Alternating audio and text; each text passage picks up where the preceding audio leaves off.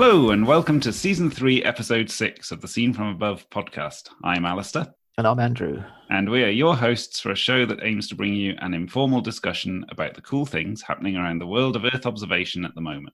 You can reach us via the podcast webpage, scenefromabove.org, where you'll also find the podcast archive and show notes. We also live on Twitter with a dedicated podcast account at EOSceneFrom and use the hashtag SceneFromAbove. Please do follow our Twitter account.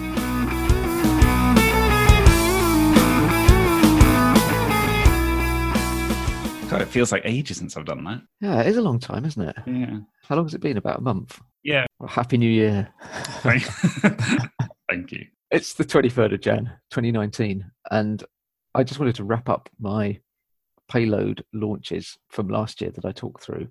And we had a few right at the back end of 2018. And in total, we hit 339 compared to 379 in 2017. So we weren't that far off.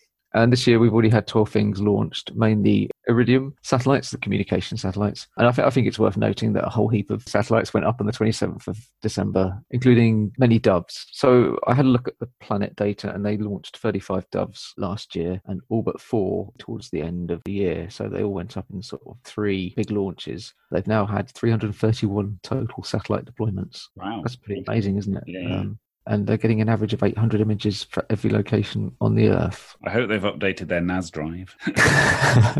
and the other thing I was going to mention before we jump into the news, it's a sort of bit news esque, but I saw over the weekend PhiSat 1 that's going to launch in six months' time. ESA are really pushing the, the boundaries here, and uh, basically it's going to be two CubeSats with an optical link, four sensors on board, but with an AI chip this time. And the example that they're giving is that the AI will attempt to avoid clouded areas. And the thinking behind this is it's going to reduce the data by a volume of two, by a factor of two, because they're just going to try and avoid acquiring cloudy images. That's fascinating. So it's basically it's going to switch itself on and off depending on what it sees and analyzing whether or not it thinks that's cloud. Uh, yeah, that's what I'm inferring from a tweet. But um, yeah, keep an eye on that. Just to totally front load the podcast with all sorts of launch stuff. I've seen a couple of tweets as well about how Australia are creating some CubeSats that they're going to put up to try and bolster their image capture capability. And I saw something today that OneWeb have got some satellites that they've now managed to get out to French Guiana. So they're going to be launching next month, which is basically trying to take internet connectivity up into space. It's not directly Earth observation, but it's an interesting concept, I think. So shall we, shall we continue? Shall I continue tracking the launches? Do you think it's going to be another record-breaking year? I, I like this. I like monitoring this, and I think we should carry on. Well, uh, we. I think you should carry on doing it. um, just because it's interesting looking at the rough trends. It's not as if we're writing down the numbers and, and doing anything scientific, but just anecdotally, it would be interesting to know whether or not we're going to get a lot of things in the middle of the year or at the end of the year or wherever. Mm. Yeah, woe betide us to do anything scientific. okay, cool. Let's have another look in 2019.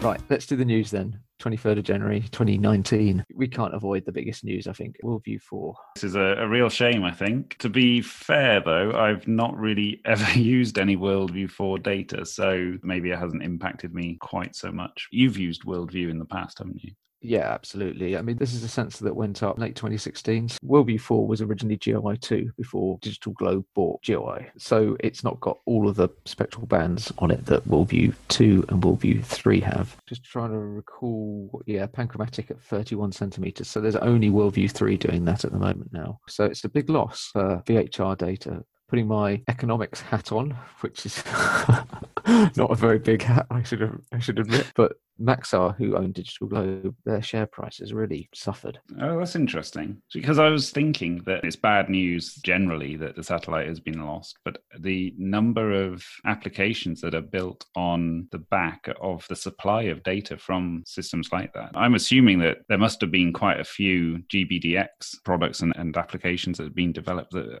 were using that that data and a lot of those would have been commercial so yeah i can understand why their share price would be affected by that I remember talking in the past with somebody about if this is the case, if a, if they lose a satellite, why isn't when they launch a satellite the share price doubles? yeah So yeah, I, I'd love to talk to uh, someone involved in the sort of business side of the, the value of this market. So that was WorldView 4. Very sadly, we've lost. And I really hope that the guys working in a DigitalGlobe are not too badly affected. Yeah. As we're talking about loss, I'm going to jump in here and talk about the loss of a geospatial portal called the Global Land Cover Facility.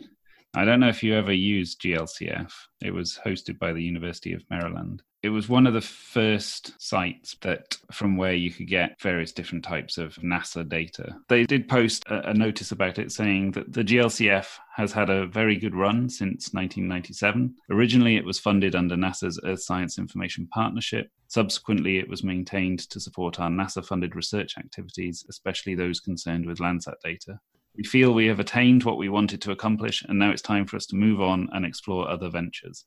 In a way that this makes complete sense. There are a whole plethora of different platforms from which you can get different types of data. Yeah. Personally, I think it's a shame that it's going, but that's just because of its history. It'll be interesting to see as time goes by which sites, portals, and which platforms sort of stay the course and which ones fall by the wayside. There's been a lot of news coming out of ESA since the, the turn of the year and their budget forecast or their budget domain came out. What really struck me was the 5.72 billion euros for the budget for ESA in 2019. You know, a number so big I can't even comprehend it.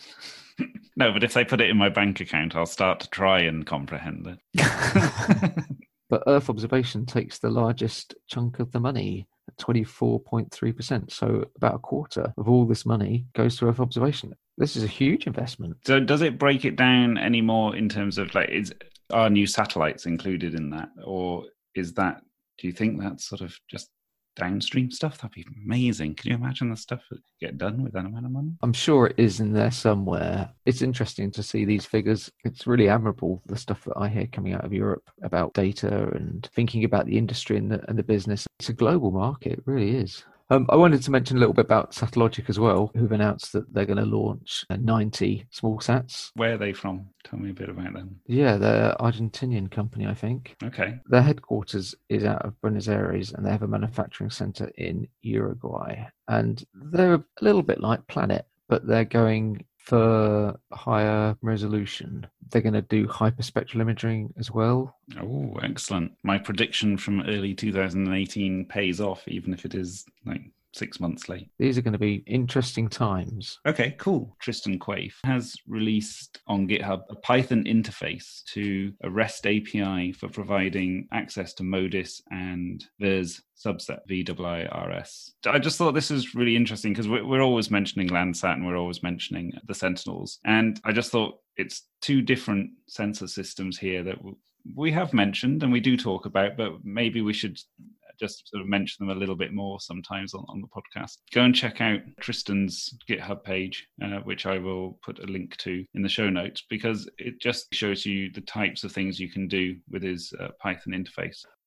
And then one of our Twitter followers, Patrick Gray, who included at EOSceneFrom in a tweet that he made, was telling the world about a series of tutorials on remote sensing and GIS using Python that he's put out on his uh, GitHub page. And I have downloaded these and I've gone through the first three, I think, and they're really cool. And I just want to say thank you to Patrick, A, for creating these tutorials, um, and B, for highlighting to at EOSceneFrom that they exist. Huge, huge credit to Patrick for, I mean, this is significant work. Sharing this kind of stuff, I really admire people who go out and, and, do this stuff because it just adds to the body of knowledge. I just wanted to mention Patrick's tutorials there because if there's anyone else who listens to this and they do something that I think is worth sharing with the listenership of Scene From Above, then they also should tweet at EO Scene From and we can try and get a conversation going online.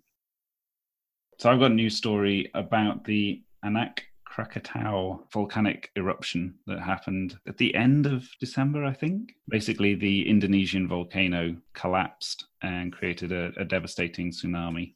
But what this story is doing is trying to explain how ICEYE satellite has been used in order to penetrate the, the cloud and the, the ash cloud and, and see a bit more about what's happened on the island itself. Actually, we now have so many satellites up there in various different constellations that we can get lots and lots of data. Yeah, I think also there was a pretty nice optical image in early January from okay planet. And I think the thing that's been interesting for me about this is that satellite imagery is just the go-to basically for for a lot of the media outlets who are trying to explain what's been going on and demonstrate that to their readership or, or, or, whoever. But also that Earth observation data is being used both to help the aid and the relief efforts that are, are going on there, but also to try and drive uh, the science in order to understand why it happened and what the implications of, of it are. So you've got two different use cases from a single technology, effectively. I think there's a there's a lot going on in this that, in a way, we sort of need longer, I think, than a, a news story to unpack the types of issues that are being raised by it. I think we'll call that the news.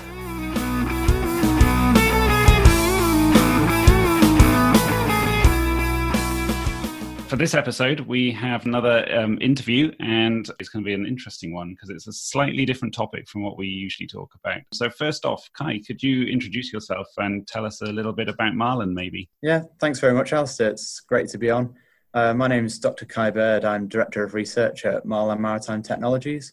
We're a very small micro SME based in Liverpool in the UK. So we're five employees at the moment. And we were founded in 2013 and our primary customer base is ports and harbours. And what we do is basically we write the software for port and vessel traffic management systems. We take radar, we take CCTV cameras, we take AIS data. We combine all that data and present it to the operator so that they can make good decisions in the port environment. Um, we deliver training, um, we deliver various hardware installation, um, tide gauges, wave wave sensors, all that kind of stuff. Okay. About 2014, we realized that um, from doing some background reading, that radar could be used for more than just vessel detection. This is what I saw at a, an event where I saw you talking about radar in a shipping container. That, that's the thing, isn't it? Yeah. So it, it started out like that. That was actually some of our early experiments trying to get the kit up and running in a place really fast. So where you'd normally need a you know a steel tower uh, and mains power supply to mount your radar, um, we just took a 10 foot shipping container, um, mounted a telescopic mast inside, stuck some solar panels and a wind turbine on top, a bunch of forklift batteries, and there we go. We've got an off grid turbine. Easy. so we just turn up on site with a HIAB truck, dump our little blue box there, uh, wind the mast up, uh, and then we can do some cool stuff with the radar. So back in 2013, Marlan funded a PhD project at the University of Liverpool um, and the National Oceanography Centre. Um, I was that PhD candidate, so that was quite interesting going from the commercial world to the academic world and then coming back out the other end at the end of a PhD. That was quite good. So the idea that we had actually dates back to World War One. Sir Admiral Reginald Bacon, he commanded the Dover Patrol in World War One, and his job, amongst many others, was to map the beaches for the landings at Zeebrugge. Uh, so, what he would do is sit off the coast of the continent in his submarine and measure the tidal elevation, and then periodically fly aerial reconnaissance flights over the beaches. And he would take photographs at timed intervals. And if you know the time you took the image and you know the height of the tide, you can start to map the beach contours according to the tidally driven waterline moving up and down the beach we basically took this idea and said, well, a ship's radar gathers an image roughly every two and a half seconds, depending on the rotation speed, uh, the antenna speed. And so, if he can do it with an aerial photograph every couple of hours, we can probably do a pretty good job on mapping beach topography with the ship's radar. So is, this why you're using radar rather than say a drone collecting lots of photography? It's just yes. because it's so rapid. Yes, you've hit the nail on the head there because the status quo in the coastal survey industry is uh, if you think of it, the the Environment Agency does sort of annual airborne lidar flights. Okay. And a lot of the councils will base their decisions on how to manage that bit of coastline based on these annual flights. Yeah. This is incredibly dynamic zone, so it's quite difficult to make decisions about patterns of erosion or accretion based on annual measurements. So, what they'll often do is they'll supplement these annual measurements with essentially a man with stick survey. So, surveyors will go out with a differential GPS and they'll walk up and down the beach on profiles that are normally spaced anywhere from 500 meters to a kilometer. And then, when they're designing their coastal defense interventions, so seawalls or rock armor or anything like that, they'll basically feed these profiles in to the designs of the seawall, which, in our opinion, and the opinion of a lot of scientists, is an incredibly poor way of doing it. okay. Yeah. So what what we offer is a data service to the councils where if they've got an area of particularly acute problem like long-standing erosion, uh, some of our customers are losing 10 or 15 meters of beach a year. Wow, T- 10 to 15 meters loss. Yeah, yeah. It, in a lot of cases around the world, this annual loss of sediment is being covered up by real large scale beach nourishment. You see this on the eastern seaboard of the United States. There's a paper come out recently which basically worked out that prior to 1960, uh, beaches were eroding at some number of meters per year.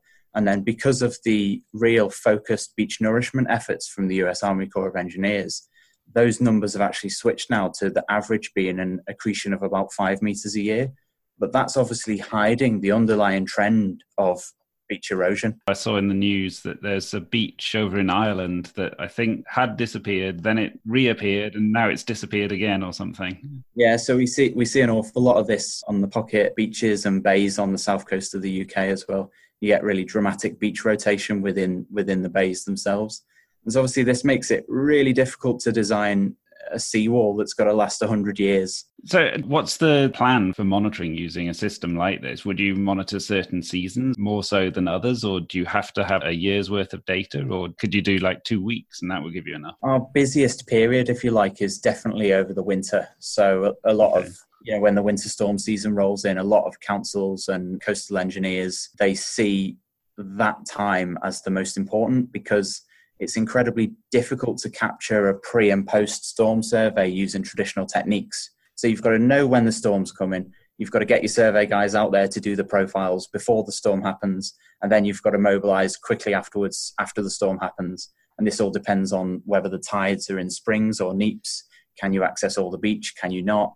Uh, you can't often fly drones in stormy conditions because yeah. the wind's too strong. So there's a, whole a whole bunch of factors that basically prevent you getting a good picture of what's our worst case scenario.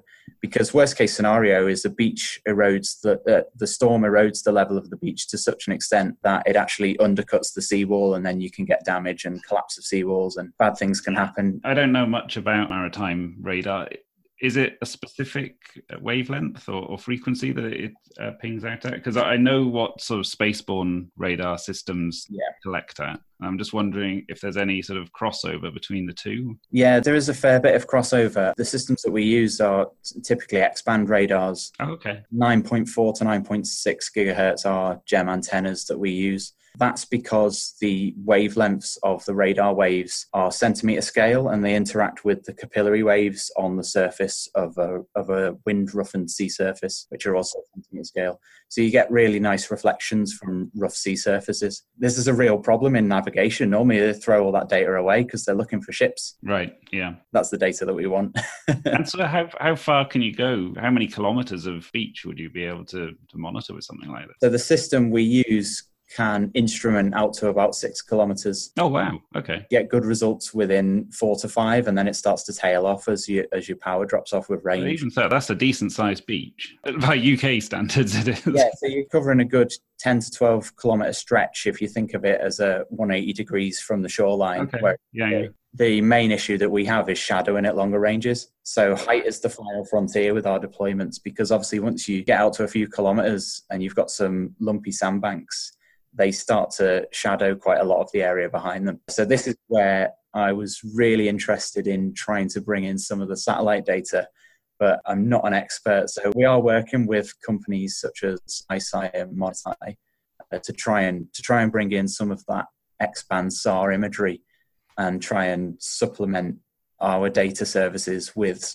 some of the stuff that satellites can do because you can use a lot of similar techniques to get this information out where our systems prevail over the satellite techniques is that temporal resolution. Um, Andrew, do you have any questions about sort of the analytics? Yeah, it's just really interesting, mesmerizing. I did 10 years in oil and gas. One of the big challenges in transition zone was getting depths. And really, it was the cash till of the operation, you know, because we had to work out whether we were going to be able to use Vibroseis trucks, these massive trucks, or we are going to use explosive sources or mud guns or anything like that.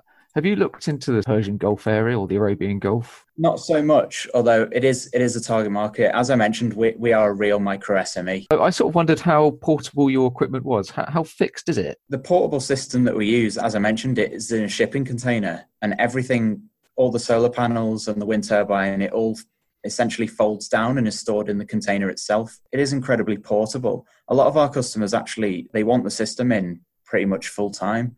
So we also operate a, a, a lighting column deployment, if you like, and that, that is literally just a street light column um, with the radar mounted instead of a instead of a street light. How, how, secure is it? I mean, you know, when we talk about satellites and stuff like that, you know, we don't have to worry about the satellite getting pinched. The risk of vandalism is obviously one that's quite high in our mind. And whenever we have a comms failure and we we can't work out what's going on, like, we have a bit of a panic. Has someone thrown a brick at the radar? but the, the box is covered in signs, you know, saying uh, this piece of scientific equipment is monitoring waves, currents, erosion, accretion. It's there to protect your homes from the sea. Any problems, ring this number. And actually, we found a really positive public engagement. Oh, that's good. The local newspapers really, really like. Oh, this blue box has turned up on the on the prom. Uh, and it's doing this, this, and this. Um, and it's been a really positive thing, actually, getting the community involved in actually watching the beach um, there's a really good initiative over in Australia at the moment called CoastSnap. It's a citizen science project whereby they've mounted these little wooden stations that fit a smartphone and they encourage the public to take a picture of the beach every low tide. And then they crowdsource these low tide pictures and they work out how the beach has changed from that. Because often the people who live there, you know, they're out walking their dog every morning. They, they understand how dynamic these coastal areas are and they'll often say, you know, oh, this great big 15 meter tall concrete wall is just, it's too much. It's over engineered for what happens on this beach. This beach has been changing for the last 40 years, like as long as the people have lived there. It's interesting, isn't it, when sensors are sort of fixed in situ, you can really engage with the public. I mean, I, have seen this thing in Brighton, which records air quality at a big road junction. And someone hooked up a Raspberry Pi and Philips light bulb that changes color. and every time the emission went above the World Health Organization's particulate matter standards, it would go red. Absolutely. Building these thresholding and alarm systems into environmental sensing is something that's super powerful about remote sensing techniques in general. So, our ultimate goal is to have a dashboard that shows the real time state of the coast. And eventually that'll be accessible for the public. You know, they'll basically have a 3D model that they can fly around in, you know, maybe using WASAD controls or we've even thought about augmented reality. One of the sort of questions I really wanted to ask you was do you have any sense of or any idea of the sense of the value across the different resolutions of elevation models? So we, we start at an SRTM demo. I appreciate it's not coastal, but which is free effectively from the USGS, all the way through to LiDAR. Yeah. Which, you know, as I'm sure you've got a good appreciation for, is pretty expensive. Mm-hmm. Where do you see what you can do in terms of the sort of not directly the price, but its sort of value that it can add? In terms of the value, that's a really interesting question. It's ultimately about resolution, um, not just spatial, but also vertical. So, for example, your LiDAR surveys might claim to give millimeter accuracy, but does it really matter if it's millimeter accurate if then it changes on the next tide and you're not doing another survey for another year? Yeah. In our view, that isn't where the value in remote sense in, in terms of what the remote sensing can offer comes so in. is your output maps of change or is it our, our output is a series of, of snapshots right so okay theoretically you can produce one every tide so every 12 hours practically uh, that's a bit too much data for our customers to deal with. So we normally take the average of every week or every two weeks depending on what they want. Right okay. We'll produce a, a digital elevation model of, of the intertidal area um, and the subtidal area depend there's different techniques. Yeah. and then over time those are concatenated into a movie that shows how the beach has changed. But in terms of value we've actually we've actually got a really good case study Um, one of our first commercial customers was Sefton County Council, and they have a real erosion problem just north of Liverpool. And what they've got is a great big training wall that actually diverts the course of a local river. And that training wall is actually also acting like a big groin that prevents the longshore drift. And so when you get a storm, the waves overtop this training wall, erode the area behind it. But then the training wall itself is stopping the natural flow of sediment to the south. So we were able to see with the radar system how when you get a wave event at certain tides and the waves propagate straight over this training bank that they thought was acting like a breakwater, we were able to see that that was when the erosion happened. And we were able to then say, well, a seawall potentially is not the solution to this problem because it's a chronic sediment erosion issue, and actually, some rock armor and beach nourishment might be just as effective. Per linear meter of seawall, it can be anywhere between 10 and 20,000 pounds. Wow. I'm conscious of the time. Are there any applications outside of sort of beach profiles that you are interested in or that you've been working on? Yeah, one of the more interesting projects that we've involved, been involved in recently is um, the ornithology side of things. so the radar can also detect birds um, in the intertidal areas a lot of these uh, protected zones they're quite important in terms of the ecology of the area and one of the issues that the coastal construction industry faces is that in a lot of places they're simply not allowed to do any construction work over winter for fear of disrupting the migrating birds. Okay. Now, the coastal engineers will tell you, well, actually, the birds don't mind the big yellow diggers moving up and down. What they mind is people and dogs. So we're actually doing a project at the moment where we're using the radar to work out if the birds are being disturbed by the machinery and the construction work or by uh, people on the beach. On the other hand, as I mentioned before, we, our, our issue is really range and shadowing. So any, even if it's lower temporal resolution, if there are any other remote sensing techniques, be it um, interferometric SAR or series of SAR images that can produce elevation maps, which I, I, know is possible. If those can be produced at similar resolutions, which our system is a three meter resolution, those could be really helpful in kind of providing a framework or a backdrop, if you like, for our highly high temporal resolution data. Our time is up, I'm afraid. Oh, that's brilliant. Really interesting, I've got to say. Thank you for coming on. Yeah, brilliant stuff. I think there's so much more we could uh, ask you about in terms of sort of analytics and, and software and all sorts of other things. But it's been brilliant to have that that introduction to it. Thank you both very much. It's been a pleasure.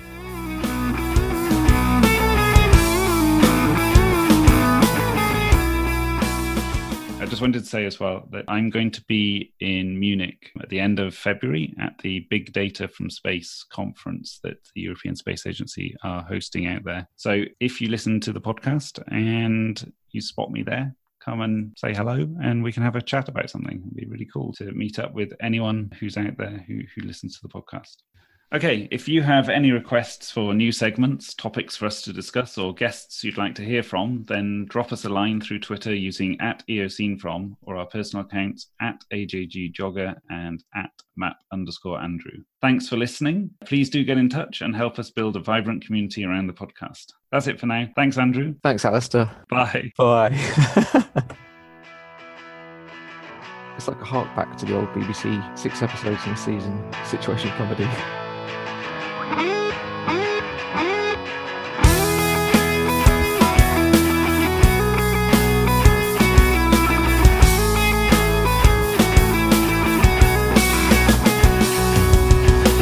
is not an easy one to walk through.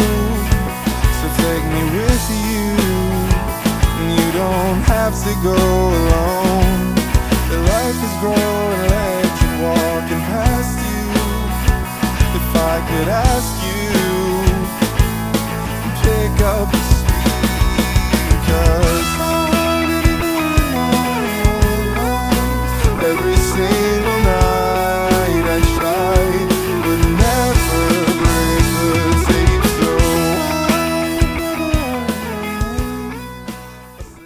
Podcast music is Crackerjacks and Tin Whistles by Ocean Heights and is licensed under the Attribution Non Commercial Creative Commons license.